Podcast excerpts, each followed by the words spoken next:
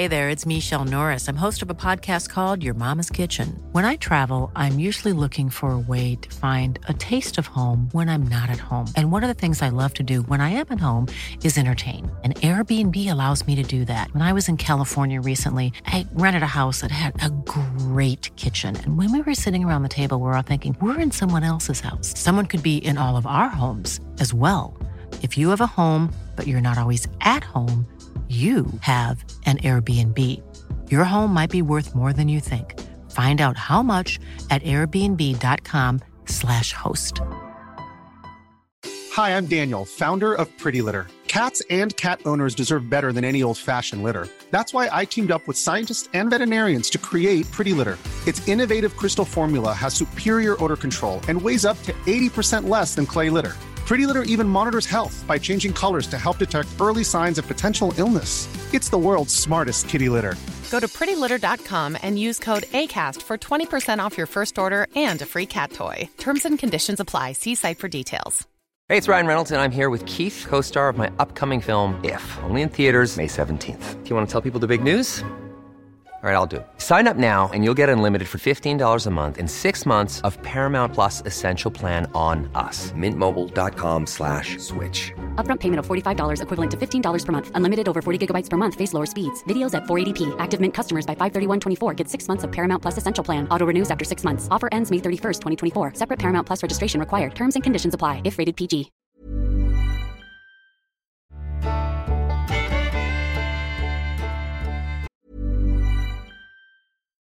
Millions of people have lost weight with personalized plans from Noom, like Evan, who can't stand salads and still lost 50 pounds.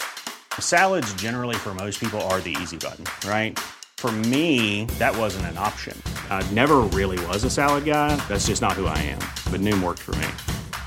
Get your personalized plan today at Noom.com. Real Noom user compensated to provide their story. In four weeks, the typical Noom user can expect to lose one to two pounds per week. Individual results may vary.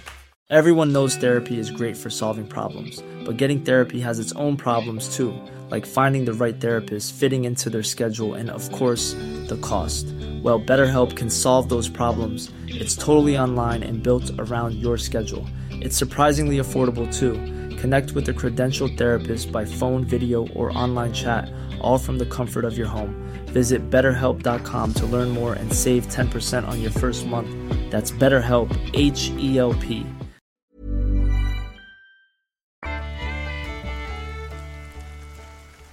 I stood atop the remote watchtower in the heart of the White River National Forest, Colorado. The breathtaking beauty of the vast wilderness stretched out before me, a canvas of nature waiting to be explored. As a diligent park ranger named Zoe, I took my responsibilities seriously, ensuring the safety of visitors and the preservation of this pristine environment. But there was more to me than just the uniform I wore. In my free time, I embraced my passion for art, wielding a paintbrush instead of a ranger's guidebook. The wilderness inspired me, and I would often capture its magnificence on canvas, the colors dancing across the white expanse, bringing the landscape to life. As dusk settled over the forest, the once familiar tranquility gave way to an eerie stillness. A chill ran down my spine, and I sensed a presence lurking in the shadows, beyond the reach of my watchful eyes.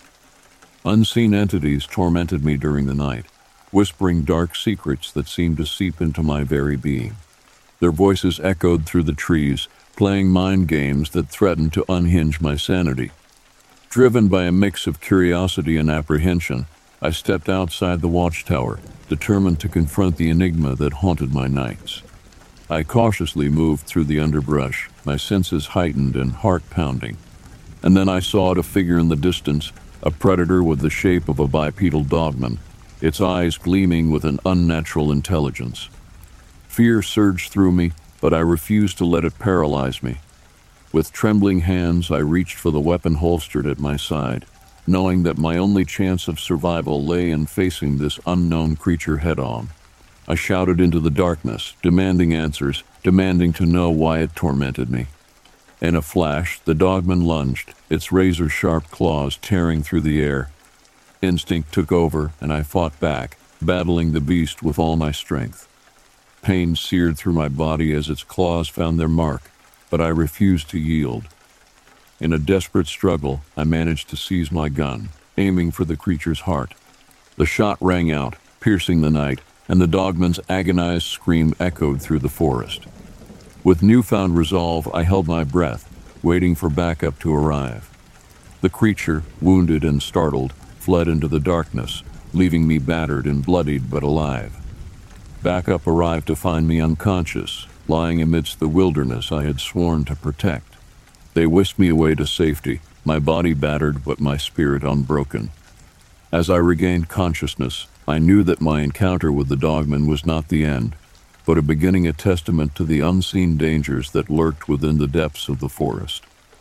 In the days that followed as I recovered, I delved deeper into the legends and lore of the area, seeking answers to the mysterious entity that had attacked me.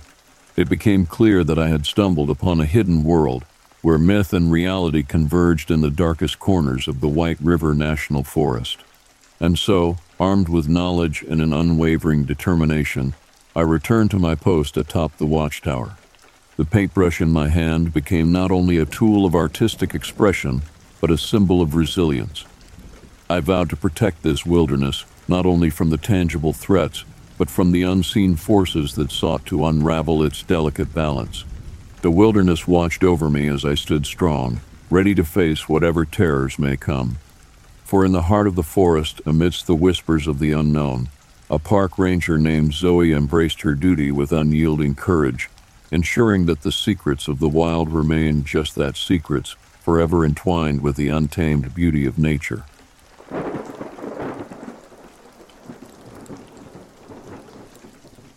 I live in the Pacific Northwest and I've been an outdoorsy type ever since I was a child. Always been a fan of foraging for food and hiking, but I had an experience a few years ago that changed that. I was up in some deep forest just foraging like usual, and out of nowhere, I had this chill run up my spine and felt an intense primal fear. I immediately became scared because I've never had this kind of intense fear grip me. I thought it was a black bear nearby or a cougar stalking me, so I pulled out my handgun and started to creep around looking for a safe place. I found this little clearing and crouched down so I could listen to the forest. I didn't hear anything except the usual little rustle and wind, so I thought it was okay. I get up to leave and I see this enormous hulking thing watching me about 50 yards away, maybe 20 yards inside the forest on the other side of the clearing. Not even hiding, just standing there like a tree. I actually thought it was a tree at first because it was probably 8 feet tall and 3 feet wide. Must have been 800 or 1,000 pounds. As soon as I saw its eyes, I was paralyzed with fear. Probably would have shit myself if I had any in my system, and it was super quiet too. I never heard it even when it started to walk off. I just felt its presence nearby. Not a this thing wants to kill me presence, just a this thing could kill me if it wanted to, and easily kind of fear. I just stand there looking at it, it looking back at me. After about 30 seconds that felt like an hour, I started to back away slowly, keeping close to the ground in a kind of, I don't mean any harm way. Soon as I started to move, it just walked off. I think it had a fair bit of intelligence, and once it saw I didn't want to do it any harm, it just left. It might have also just been curious. So, yeah, saw a Bigfoot once, and it scared the living hell out of me. And let me tell you, a handgun wouldn't have done shit to this thing except piss it off. Even a shotgun might not have stopped it. Heard one while camping in the deep forest a few years later, too. It had this weird scream like an angry man animal. Too deep to be a human, but indefinitely not an animal. It was like some animal human thing. Wailed like an angry banshee and I've been out in the forest for enough years to be able to identify all the animal calls, so I know this wasn't anything animal. If I go hiking or camping these days, it's right on the edge of the forest in an area that plenty of people go around. F going exploring in the deep forest. By the way, I've been in the deep forest probably over 1,500 times and only ran into this creature once, and only heard it once, so it's exceptionally rare.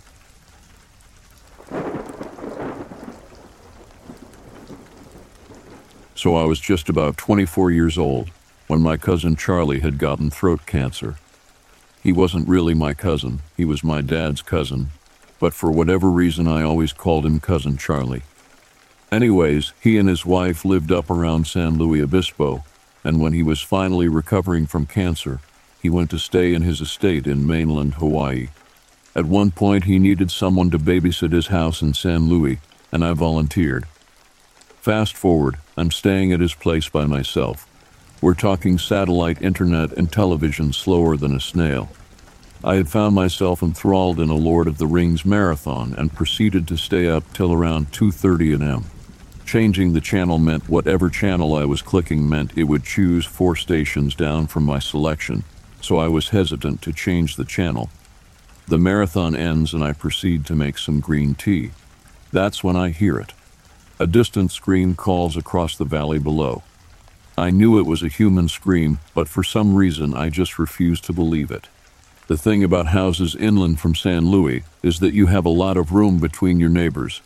We're talking about two miles apart from each other.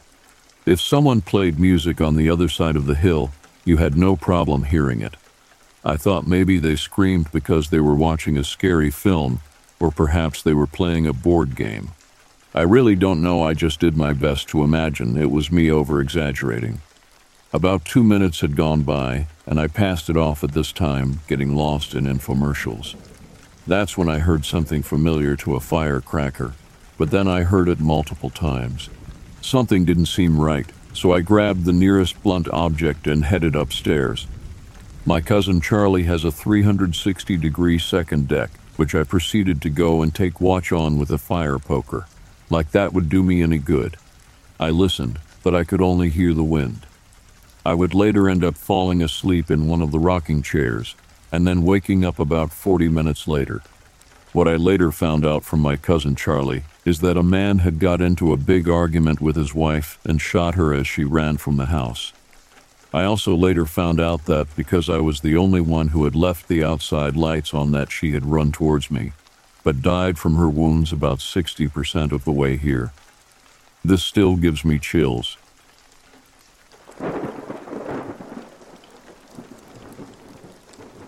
I live near Greensboro, North Carolina. The date that the incidents began was 2022. Two weeks after moving to this address, I witnessed trees in the park behind my home moving as though there was a huge heavy being moving from one tree to the other. But I could not see any visible being, though I know that this movement was not caused by the wind. Since then, I have seen a variety of strange, unreal things that I would never have imagined ever seeing in real life except on sci fi films. I have tried to take photographs of these anomalies, but nothing is ever captured. I've used a digital camera and an old Polaroid, but to no avail. There is something outside in my trees, and it is not squirrels. I can feel them watching me and have seen their neon green eyes staring back at me from inside of the thick tree cover where they try to hide and blend in with the leaves on the top of the trees. Something is definitely wrong here, and it really has me frightened. I know something has come into my home and assaulted me with scratches on my back and left a blood red scab at the base of my skull.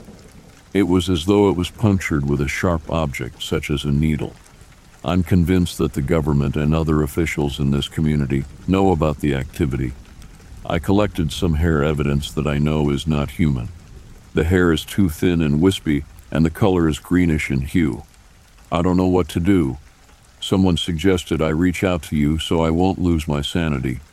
I never, in my wildest dreams, would have ever imagined these things to actually be real. It's difficult for me to accept the reality of it. Please contact me so I won't feel so alone in this madness. Thank you.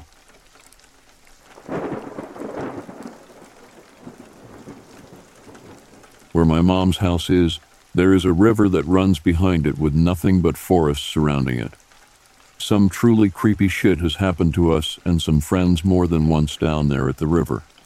First story me, my boyfriend, and a couple of friends were camping out on the river's sandbar. I had my dog with me. Her name is Anna. We were having a bonfire and setting up the tents before everyone showed up. Then Tim, my boyfriend, Robert, his friend, went into the woods to look for more firewood so I could watch the fire and keep it going until they came back. This left me and Anna by the fire by ourselves. Anna is very protective, and I felt safe with her after they went into the woods. I immediately felt someone or something staring at me from across the river. This river was not very wide, but there was very thick forest on the other side that abruptly stopped right at the river's edge.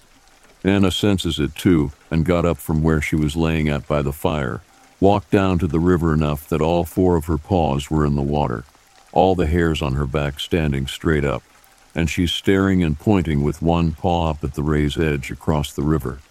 I follow her and stand directly behind her, and also stare across the river. I suddenly hear whatever it is move. So does Anna. And it's not just regular human footsteps I'm hearing. It's moving trees. It sounded as if it was moving trees and branches out of the way to walk. Anna is following it, moving where it moves, but staying on our side of the river and she's deeply growling. It's like time was frozen. I couldn't move, I couldn't speak. I couldn't see it because the fire was way up on the riverbank and Anna and I were on the river's ledge with our feet in the water. Both of us are just staring into the woods across the river. Anna finally stopped moving and now is closer and her legs are in the water now and she's steadily growling. I'm behind her with my feet up to mid shin in the water. I finally snap out of it and run back up by the fire and call for Tim and Robert. Anna stayed where she was, still growling. They hear me and come back with firewood. Tim says, What's wrong? I said. You didn't hear that, Robert said. Hear what? I said. There's something across the river and it doesn't sound human. Anna won't stop growling at it. So the two guys walk to the river's edge, and Robert grabs the pellet gun he brought with him. Tim walks up to Anna and says, What is it, girl? What do you see? And she's not breaking her stare, just constantly growling. All of a sudden, Robert and Tim hear it shift, as do I, and Anna shifts with it to the left. Well, when it shifts, Robert aims the pellet gun where he heard the shift and fires a pellet into the woods. No sooner than we heard the pellet hit something, we all heard a low, guttural, deep growl for like a second. Once Anna heard the growl, she backed up and got close to Tim and whines a little bit. Then nothing. It's as if it just disappeared. I said screw that and walked my ass back up to my mom's house, and we canceled the camping for the night. Second story. We are halfway down the trail that leads to this river. With Robert and a few other friends. My mom's didn't like a lot of people over at her house. We are just hanging out talking and bullshitting around, and all of the sudden, out of nowhere, it sounded as if a horse neighed, but more like a laugh. And everyone in our small group heard it. So we noped out of there and go back to my mom's and are in my mom's yard. And we all hear it again, clear as day, a horse neighing laugh, at the very beginning of the trail. The beginning of the trail is adjacent to my mom's yard. It gave us all chills, and we couldn't logically explain it. No one in the neighborhood owns horses, nor has there ever been any in that neighborhood. Third story. Again, we, Tim, and our friends were in the trail of the river. This time we were walking down to the river. It was midsummer, and a lot of people were down there. We were looking forward to swimming and having a fun time. We get halfway down the trail, and we all see a solid black wolf sitting in the middle of the trail near the end of it facing us. I remember it clearly. It has yellow eyes and gray around its snout like it was older. This was at 12 p.m., 12:30 p.m. on a bright, sunny day and people were in the water. You could hear them laughing and splashing. We all stop in our tracks and stare at it. About five people just staring in silence at this black wolf scared to move or make any noise. It stares at us back, and I shit you not, it grinned at us. Not a typical dog grin where they pant and have their mouth open. No, this was more like a sinister, mischievous grin with sharp teeth and bright yellow eyes. It made my stomach turn. We were about 50 feet from it, and after about five minutes it stopped grinning, and it simply got up on its hind legs and walked away as if it was a human. We all just looked at each other, asking if we all saw it, and everyone saw the exact same thing. I believe we came across a skinwalker that day. I didn't tell my friends that's what it was. but I knew that's what it was. We said screw swimming that day and left. That was the last time we ever went to that river again.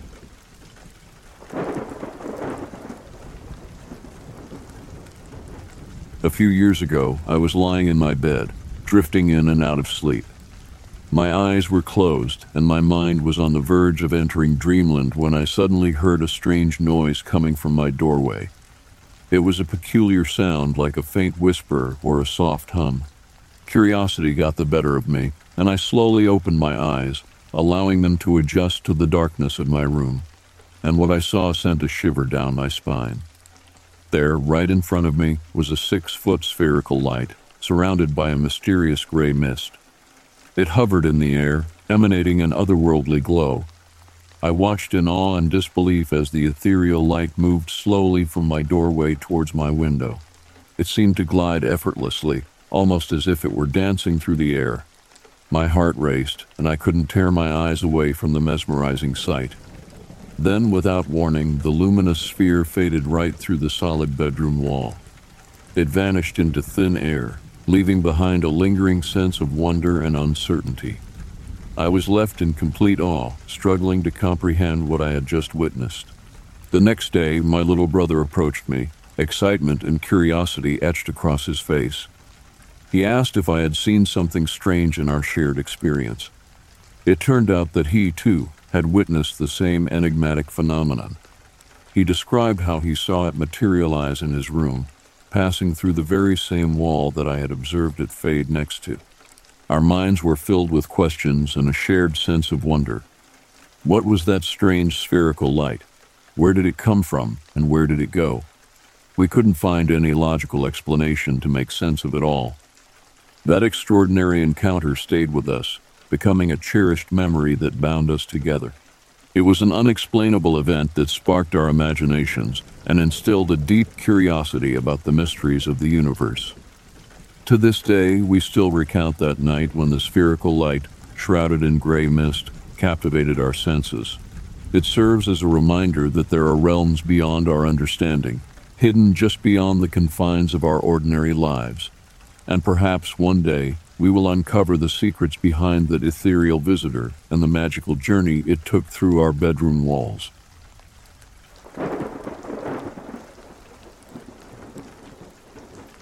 Around 4 p.m. yesterday, I was in my bathroom when I heard something fall to the floor above me. I kind of shrugged it off at the time.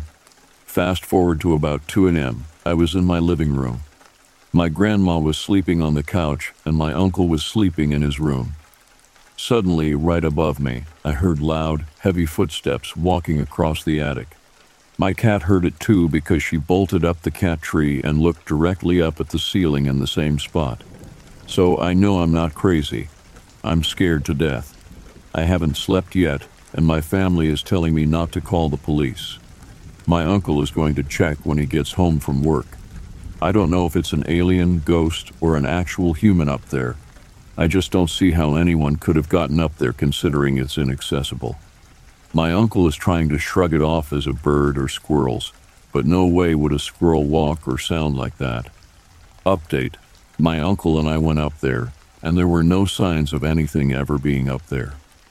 The part of the house where I heard the heavy footsteps is sealed off from the rest of the attic. There is absolutely no access to it. So, this definitely turned a lot more paranormal.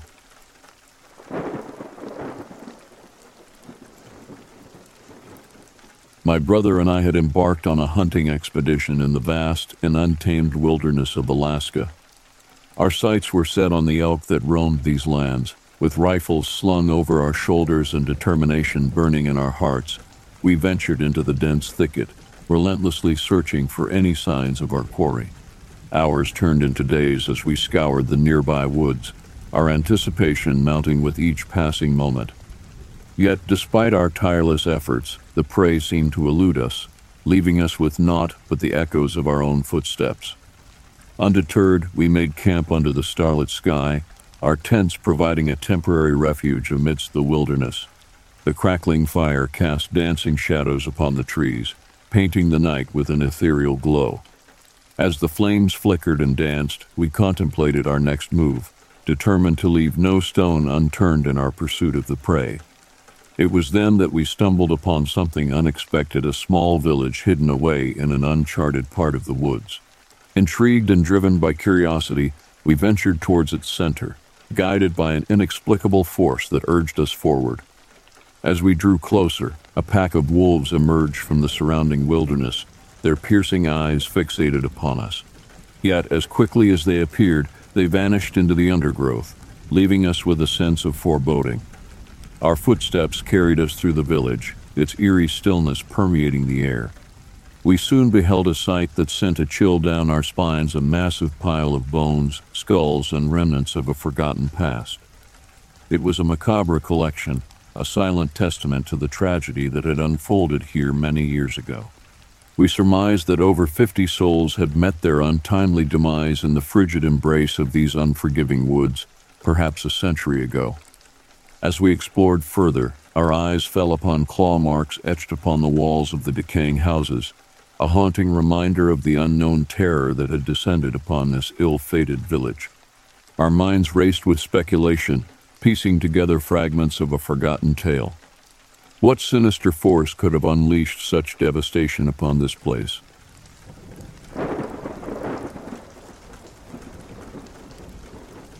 The Arctic tundra stretched out before me, vast and unyielding. I, an Inuit hunter born and raised in this unforgiving ice wilderness, had set out on a crisp, frigid morning to fish in the frozen waters. The landscape was a stark beauty, with pristine snow covered expanses as far as the eye could see. As I trudged through the snow, I couldn't help but feel a sense of connection to the land. My ancestors had thrived in these harsh conditions for centuries, and I was determined to honor their legacy. However, as the sun dipped low on the horizon, I noticed a foreboding haze in the distance. My heart sank as I realized it was coming from the direction of our small Inuit village. Panic surged through me, and I raced back as quickly as I could, my boots crunching through the snow with each hurried step. Arriving at the village, I was met with a scene of chaos and devastation. The humble homes of my fellow villagers had been torn apart, their belongings scattered like flotsam in the icy sea. I knew this was no ordinary predator. It was something unknown, something monstrous. Determined to uncover the truth, I set out on a reconnaissance mission, venturing towards the outskirts of the village where the creature had vanished. The biting cold gnawed at me, but I pressed on.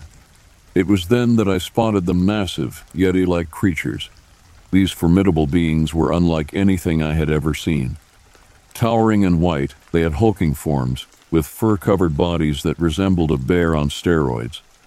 Their eyes glowed a piercing yellow, and their powerful legs allowed them to move with an unnatural grace.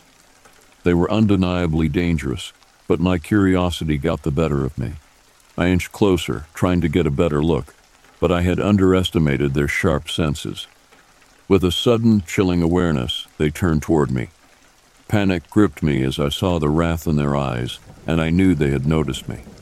Without hesitation, the creatures bolted towards the icy forest, disappearing among the snow laden trees. The sheer size and speed at which they moved left me in awe. However, I also realized that if I pursued them further, I would be risking my life. Reluctantly, I made the difficult decision to abandon my pursuit. The creatures were far too formidable, and I was just a lone Inuit hunter. I couldn't stand a chance against these enigmatic giants. I retraced my steps back to the village, my thoughts racing. It was clear that I needed to inform the authorities about what I had witnessed. I reached for my satellite phone and dialed the local police, my voice trembling as I recounted the incredible encounter with these unknown predators. The response on the other end was skeptical, to say the least.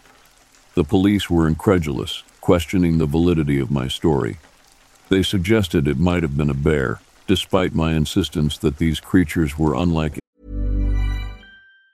Hi, I'm Daniel, founder of Pretty Litter. Did you know cats tend to hide symptoms of sickness and pain? I learned this the hard way after losing my cat, Gingy. So I created Pretty Litter, a health monitoring litter that helps detect early signs of illness by changing colors, saving you money and potentially your cat's life. Pretty Litter is veterinarian developed, and it's the easiest way to keep tabs on your fur baby's health right at home. Go to prettylitter.com and use code ACAST for 20% off your first order and a free cat toy. Terms and conditions apply. See site for details. Planning for your next trip? Elevate your travel style with Quince. Quince has all the jet setting essentials you'll want for your next getaway, like European linen, premium luggage options, buttery soft Italian leather bags, and so much more. And is all priced at 50 to 80% less than similar brands. Plus, Quince only works with factories that use safe and ethical manufacturing practices. Pack your bags with high-quality essentials you'll be wearing for vacations to come with Quince. Go to quince.com/pack for free shipping and 365-day returns. Planning for your next trip? Elevate your travel style with Quince. Quince has all the jet-setting essentials you'll want for your next getaway, like European linen, premium luggage options, buttery soft Italian leather bags, and so much more. And is all priced at 50 to 80% less than similar brands. Plus, Quince only works with factories that use safe and ethical manufacturing practices. Pack your bags with high-quality essentials you'll be wearing for vacations to come with Quince. Go to quince.com/pack for free shipping and 365-day returns. Anything I had ever seen before.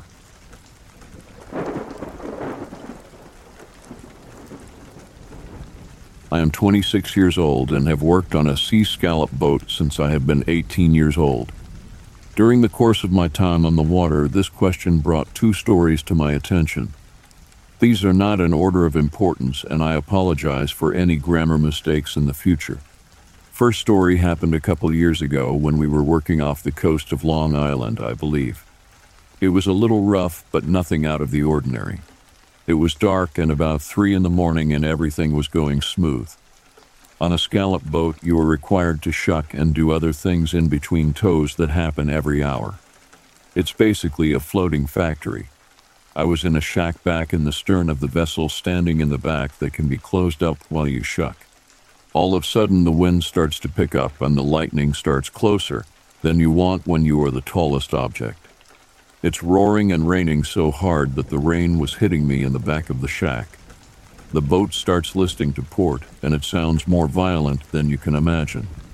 The door was tied off, so I rushed to shut the door and use all my strength to shut it. I am by myself in here, and I have been never so scared when the boat started listing over even harder. This lasted for about 10 minutes. Then it was over. Looked outside, and all the gear was everywhere, and a bucket that was deep inside a tote up in the front of the deck was taken out and laying on deck. The position and protection where this was only led my other coworkers and I on watch to believe we indeed were just hit by a waterspout. The second story was when the boat was fishing offshore sometime during March. It was shitty and cold out, and you could barely stand up. We were fishing with our starboard facing the waves because we were on a tow and producing. As time goes by, it's going to sound weird, but you develop an intuition of when you are going to get hit by a wave when picking up scallops on deck. When working in the pile, you try to keep your scuppers closed, it's rough, because you don't want to make it harder on yourself or get your gloves wet. It all becomes very instinctual, so this night it starts to get rougher progressively. Another guy and myself are working on the starboard side and doing fine. He was back aft and I was forward. I was directly next to the hatch for the fish hold. We are picking, then we feel this wave coming. Like I said earlier, you can tell the power somehow and guess what you're going to do. This is the East Coast, so the continental shelf drop off isn't that substantial as the West, so typically rouge waves are few and far between. So my coworker and I don't even try to duck or cover in anticipation. I just lift my gloves a little and assume this will be nothing special. Then the rest of it comes. We didn't have a chance. The power was forceful and slammed myself against the hatch, thankfully, because or else I think I would have been washed over the port side in full gear. The other guy was washed into the other rail, and by the time I got up, I could see the fear in his eyes of what just happened to him. I was more confused due to the impact of the violent wave and the cold water. Got changed and worked for another couple hours before my watch was over. That was a shit night.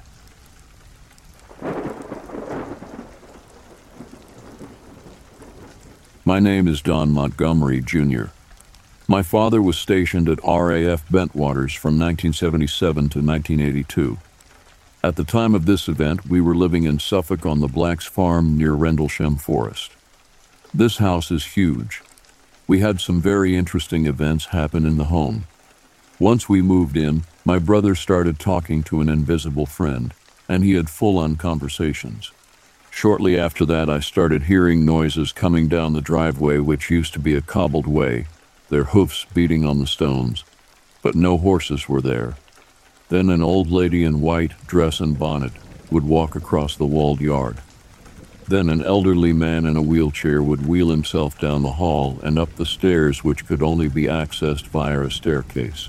Our room was upstairs, and our room looked out over the Walden yard. The home had entirely too many rooms for us to heat, so we would frequently close off a lot of the main rooms and just heat the main area. I had tried telling my parents that I had been seeing people that were not there, and they thought I was making this up. We were all sitting in the living room watching something on the television when something pushed down the mechanism to push down the heavy oak door. With a very loud thunk, the door opened then closed. My family were flabbergasted as we all heard walking through the living room. Then the other door on the other side of the room, the one that lead to the stairs was opened and then shut. My parents looked at each and then looked at me. Me being 16 at the time, I looked them and I said, Told ya. I never saw my brother's friend, but I knew he had to exist. The whole time we lived there, we always constantly had something happening in the paranormal. It was later in 1981 that I found a picture of the man in the wheelchair in a class photo in an old garage. I showed it to my parents and I told them, This is the man that I had been seeing. He was considerably younger, but I will never forget that face. I still see spirits to this day. They have become a part of my life, and I have learned to accept it. Now, Rendlesham Forest, December 23, 1980. I was sitting on the back porch of the Blacks farm. It was dark and cold. I was cleaning rabbits on the back porch that my father had shot. I was finishing up with the rabbit when a white ball of light coming from the south of the house moved north to the back field behind the house. It is completely silent. I watched it with awe, not quite believing what I was seeing. It hovered over the far field and looked to be about the size of a Mini Cooper. It cast a glow on the wet mud in the field and then seemed to land in the field. It was simply beautiful. It looked like it was pulsing. I eventually snapped out of it. I went to get my dad. I was very excited. When we came back out, it was gone, like it had blinked out of existence. My father did not think I saw what I knew I had seen. He told me it was probably a helicopter and not a big deal. I knew what I had seen. The next day, I walked out to where I thought it landed. I went back to my house, got my dad, and told him he needed to come out and see what I found. We got out there, and there were three circular impressions there on the ground, equally spaced out, and my original set of footprints going to and from the site, very muddy, and then our prints going back to the site where the orb had landed. My father was surprised enough that he called the base and reported what he had found and I had seen. No one ever came to my knowledge to check the site. Then, a couple of days later, the famous Rendlesham Forest event occurred at RAF Bentwaters Woodbridge.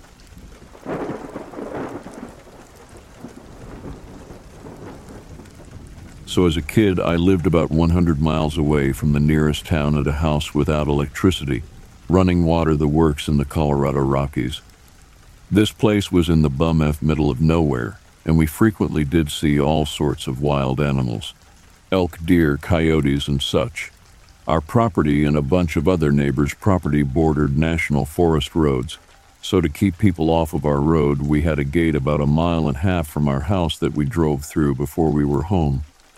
This time of year, we are the only people up there. All the other homes are hunting cabins long empty by this late in the winter. Now, this was not the type of gate that you could drive around if you forgot your key.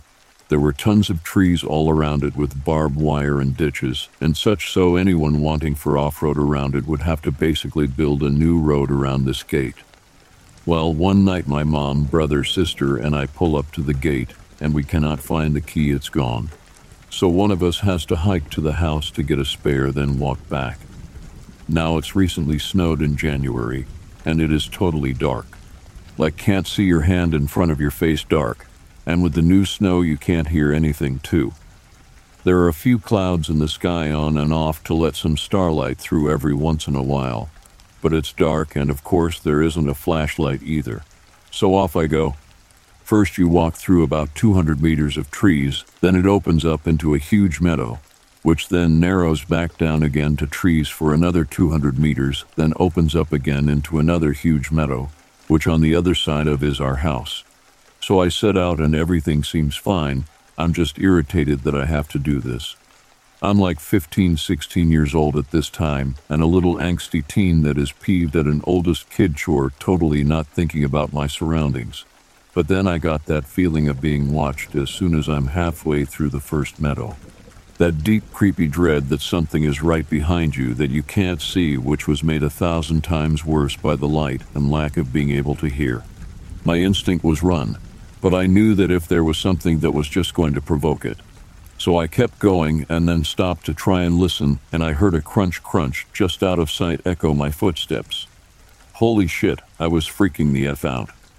This time I walk a little faster, and I know there is something behind me, and it's probably a cat, so I just keep walking right into the second bunch of trees before it opens up into the meadow our house is in, and I can feel the pressure at that point. We were mind melded predator and prey, and I could feel the breath on my shoes.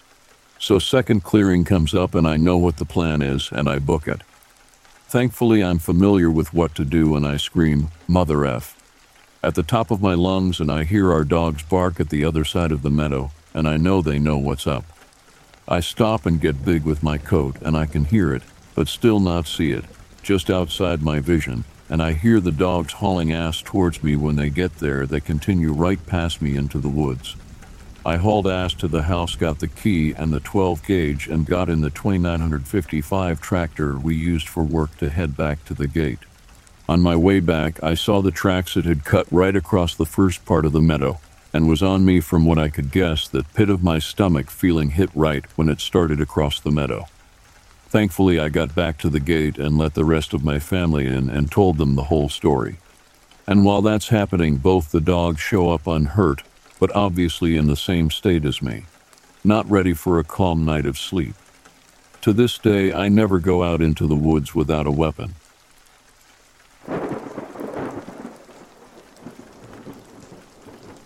My first name is Debbie. I'm not in a position where my full name can be revealed. I wish that wasn't the case. My encounter is brief, but it has stuck with me since. In 1997, my husband and I were in the Peace Corps volunteering to do some good in the world. We were posted in Nepal and Dolpa, one of the most remote northern areas high in the Himalayan mountains around 10 to 12,000 feet above sea level. Dolpa borders Tibet. The area was closed to tourists at the time. It is very remote, but since we were Peace Corps and stationed there, we were permitted to hike or track to rural towns to do our job. We lived mostly with Buddhist people. They were honest, hard working, wonderful, and peaceful people. We had been on a track to conduct services to local community health care workers in very remote villages. I'm a pediatric nurse, so I would teach safe birthing techniques and care for infants and children especially for burns, diarrhea, gastroenteritis, and dehydration. We trekked for two weeks at a time, sometimes hiking above 14 to 15,000 feet above the tree line. It's very remote. The nearest village will be a day's hike in between, and the occasional tea house or lodge, every two to three hours along the trail, would follow the glacier river with the occasional bridge to cross. The bridges often were just two large trees spanning the raging river, or sometimes a suspended wood platform bridge. One time on our way back from a long two week trek, we were hiking home, and we were still about two to three days out from Dunai, our home village. Our backpacks weighed about 25 to 30 pounds, so they're packed tightly. This was the era before cell phones, not that it would matter, because even today I doubt there is internet Wi Fi service since it's so remote but we had a regular camera that I'd packed deep into my backpack. My husband was in front of me on the trail. We'd been hiking for several hours following the Glacier River, and to my right was the steep gorge down the mountain leading to the river. To my left, as the steep mountainside traversed up very steep, so steep one would have a very difficult time climbing hiking it. So we're trekking along, our thoughts to our own, when all of a sudden I felt my hair stand on the back of my neck and my ears started ringing. It got deathly quiet. I looked ahead and I saw my husband still walking ahead on the trail. I stopped, looked down, and right on the dirt trail was a very large footprint that traversed the entire trail maybe 18 to 20 inches long, much longer than a hiking boot. I could easily make out the toes, with the big toe at a flat foot bottom and very wide heel. I thought, wow, someone has gigantic feet and is flat footed. But why would someone be out here in bare feet? Even Nepalese wore footwear when trekking, typically flip flops, actually. Then I just froze and my heart started pounding in my chest. I knew it was there staring at me to my left. I could feel it. I sense it right next to me in the bush, maybe a few feet away on my left on the mountainside, staring at me out of my peripheral vision. I had a human like face and its eyes staring at me. I never felt so much fear in my life. I didn't make out its body because it was standing behind a tree, peering off to the side. I knew if I didn't yell for my husband to come and see the footprint, he would never believe me. I wasn't about to put my backpack down to bring up my camera. I was too scared and had this sense of run now. Then, in my mind, I heard it say, just keep going. I will not hurt you, but keep going. Do not look at me. I said back in my mind, I just want to show my husband the footprint, and then we will go. So I tried to yell. My voice froze. I cannot make a sound. It was so strange, and I'm a talker. I barely got my voice to whisper to my husband to come back. Of course, he didn't hear me, so I kept trying to yell, but I just couldn't. My husband happened to look back because I think he sensed I wasn't behind him anymore, and he started backtracking towards me. I still could barely talk and sensed the Yeti to my left this whole time watching me quietly. I didn't feel like it would hurt me, but nonetheless, I was petrified. When my husband reached me, I pointed down on the path and showed him the footprint. He stared at it. Then he stared at me wide eyed and started to look toward the Yeti, and I said, Stop. We got to go now. My husband nodded, and we sprinted down the trail. We ran for about 30 minutes until we felt that weird feeling leave us. I felt petrified the whole time and didn't stop trying to sprint, even with our heavy packs, until we felt normal again. When we finally stopped, I told my husband what I encountered the voice and the glimpse of its face eyes and that the Yeti had spoken to me in my head. I never heard of mine speak until later, and then it made sense. We both were so shaken, but I'm glad he saw the footprint, or I don't think he would have fully believed me. When we arrived in the next town to stay overnight, we asked the locals if they'd ever seen the Yeti, and oh wow, did the stories fly. They told us the Yeti live in the mountain and to never hike alone, and that if we didn't bother, it would not bother us. But once in a while, the Yeti would come into town and take small livestock, chickens and goats, or other crops, mostly potatoes. They told us they tried to live peacefully with the Yeti, but not to anger it, or the Yeti would seek revenge. Children were not allowed to go in the mountains alone. Since that time and living on the U.S. East Coast, mostly in Pennsylvania and Maryland, I'm not having any encounters. We hike the Appalachian Trail frequently, but honestly, that's fine with me. I've heard whistling sounds late at night. I've encountered bluish orbs too, but that is another story for another time. I wanted to share my Yeti story finally.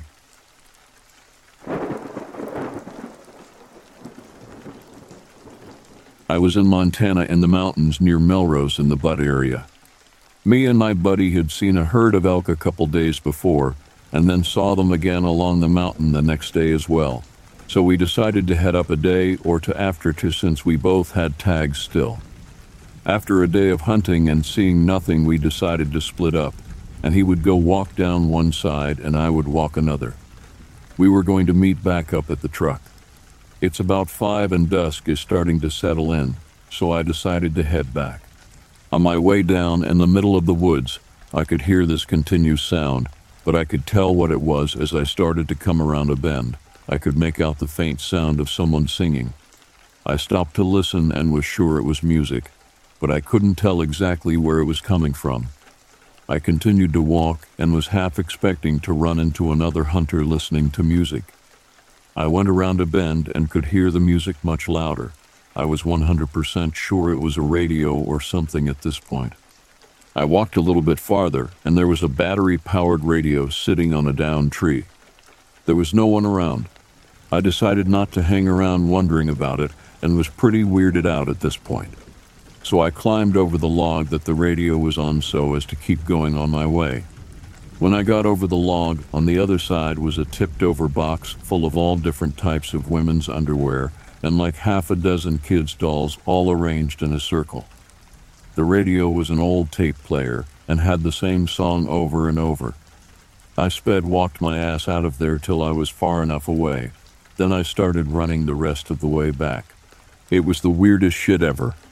I always remembered the song playing, but didn't know what it was called till I heard it again a few years later. It was Skeeter Davis, The End of the World. I can't hear that song without getting chills now, not that I often hear it.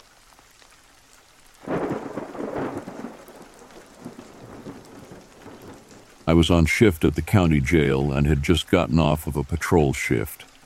My shift was supposed to end at 10, but I did not get off until midnight due to some court hearings that had just gotten out. I figured that I would have to go get something to eat and then hit the showers before going home since it wasn't worth trying to sleep in a dirty uniform. When everything is said and done, I head down to the lobby so I can clock out and leave after grabbing something quick to eat. There's this big glass window right behind where they make you sign in. So if there's any issue, or if we need an update when the day guys are coming in on shift, you can see all over the front desk through said window. I was about halfway through the lobby, my food already paid for, and trying to pick up something when I noticed something off in the corner window by the lockers where all of our gear is stored during shift changes. There's this big steel cabinet back there, and it's usually locked up pretty good, but it's also sort of old. You can tell if somebody has opened it. It sticks a tiny bit at the hinges. Now, I've dealt with more than my fair share of gear in my short career at this point, so I already know what's supposed to be in that closet just by looking at it. There are two desks, backpacks, tactical vests, and even rifles on occasion. Well, when I saw the cabinet open and the guns were over there instead of over here where they should have been, I got a little concerned. The guys at the front desk heard me asking who was in the locker room. One of them came out to see what was wrong. He checked it out completely confused by what he knew for a fact that nobody had come in since his day guys started clocking out at this time. We closed up shop and decided to head back down until we could figure things out. I would later find out that my other officers had seen a police officer they did not recognize moving things around, which would later be known as the ghost. But luckily enough, my gun was still in its case, sitting on top of my locker. So if nothing else, nothing was missing for me personally, which is a huge relief. Considering each gun gets locked up with its own special key, and there's only like six of those in the entire station. I was talking to one of the guys at the front desk about what I'd seen the ghost, the apparition, but he did not remember anybody coming through for a while so he went back down together to talk to the night watchman.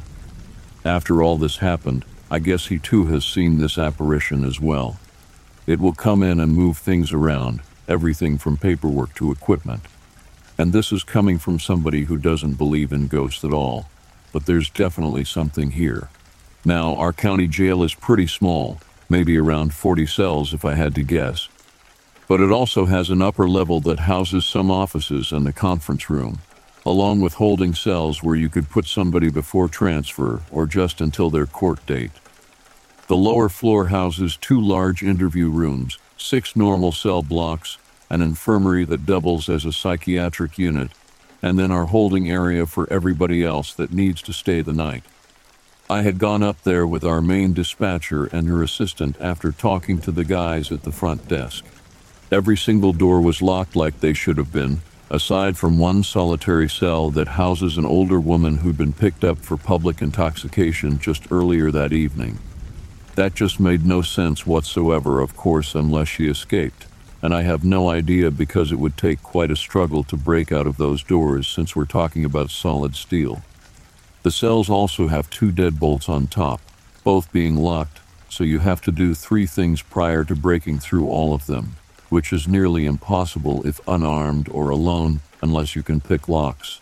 The cops that were there at the time had gone through just about every inch of this place, coming up with virtually nothing, which is extremely strange.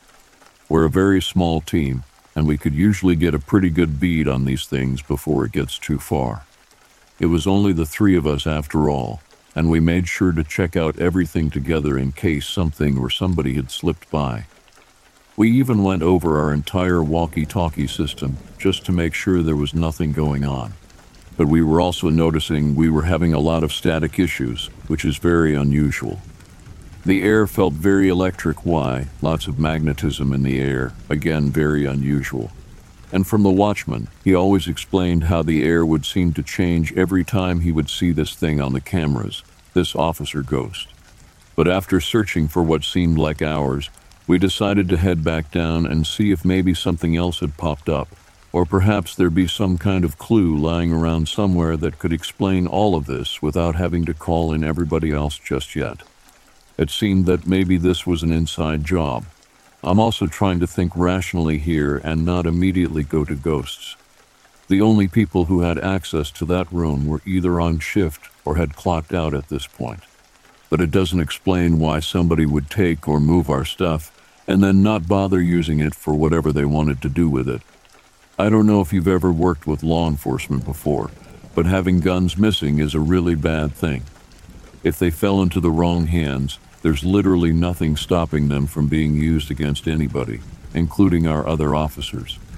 Our vests are also equipped with Kevlar plates, despite how light they may be, so those could seriously injure or even kill somebody, which again is an extreme risk since most of us carry them around everywhere we go. I tried talking to the watchman again, who didn't remember anybody else coming in, but informed me that on camera he saw the figure multiple times this evening I just couldn't buy it, though. If you know anything about our tiny town, you might know we don't have a ton going on, especially at night, which is why most people end up getting bored and find crime to commit. Even officers have a struggle of keeping responsibility, or they can't handle the stress that comes with law enforcement. I hate watering the idea of this entire thing down to a silly ghost or apparition, or even acknowledging the fact that this police station is haunted but maybe it's time to open my mind. The night watchman, a good friend of mine, is a no nonsense kind of guy. He wouldn't make this stuff up. I don't know if he really believes in ghosts, but he's definitely seeing something on the cameras that isn't quite human.